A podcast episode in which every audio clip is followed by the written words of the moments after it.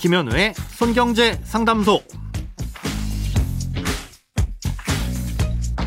새는 돈 맞고 숨은 돈 찾아드립니다. 손경제 상담소 김현우입니다. 저축, 보험, 대출, 연금, 투자까지 돈에 관련된 고민이라면 무엇이든 맡겨주세요.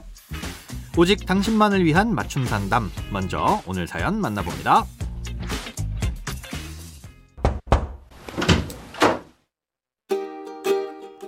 안녕하세요. 최근 결혼을 했지만 아직 혼인신고는 하지 않은 30대입니다.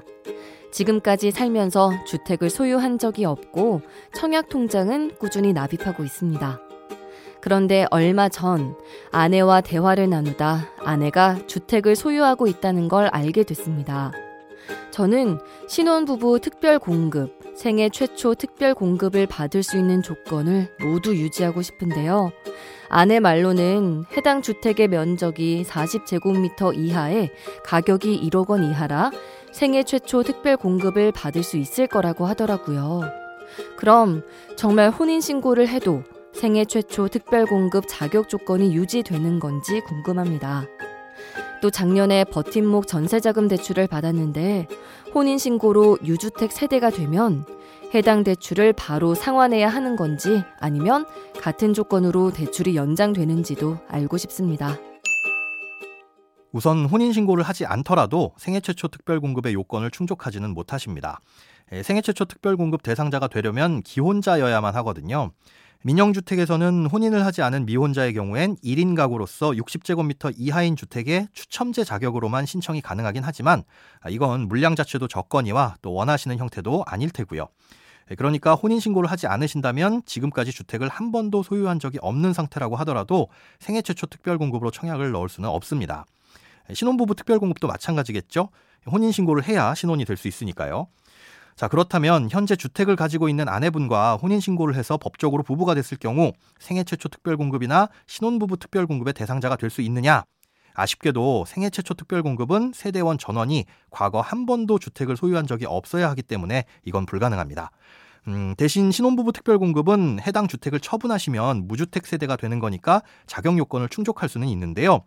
입주자 모집 공고일 기준 무주택 기간 2년을 채워야 합니다. 예, 그러니 최소한 청약을 넣기 2년 전에는 주택을 처분하셔야 되겠죠. 예, 그 다음 신혼부부 특별 공급으로 청약을 넣을 수 있는 거고요.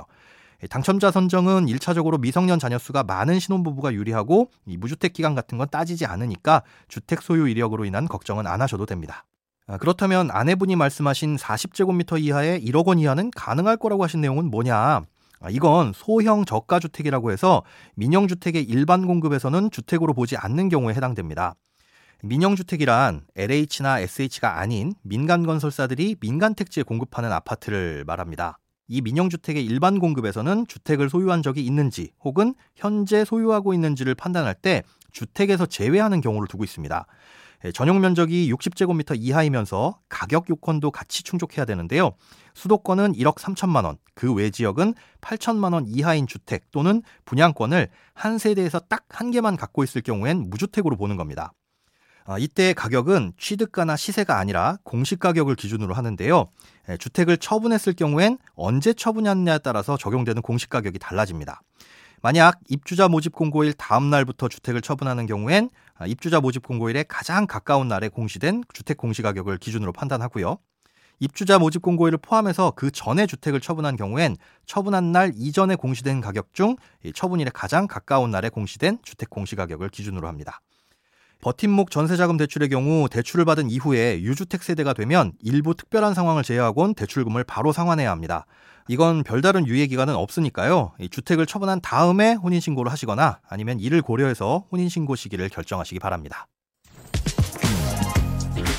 크고 작은 돈 걱정 혼자 끙끙 앓지 마시고 imbc.com 손경제 상담소 홈페이지에 사연 남겨주세요.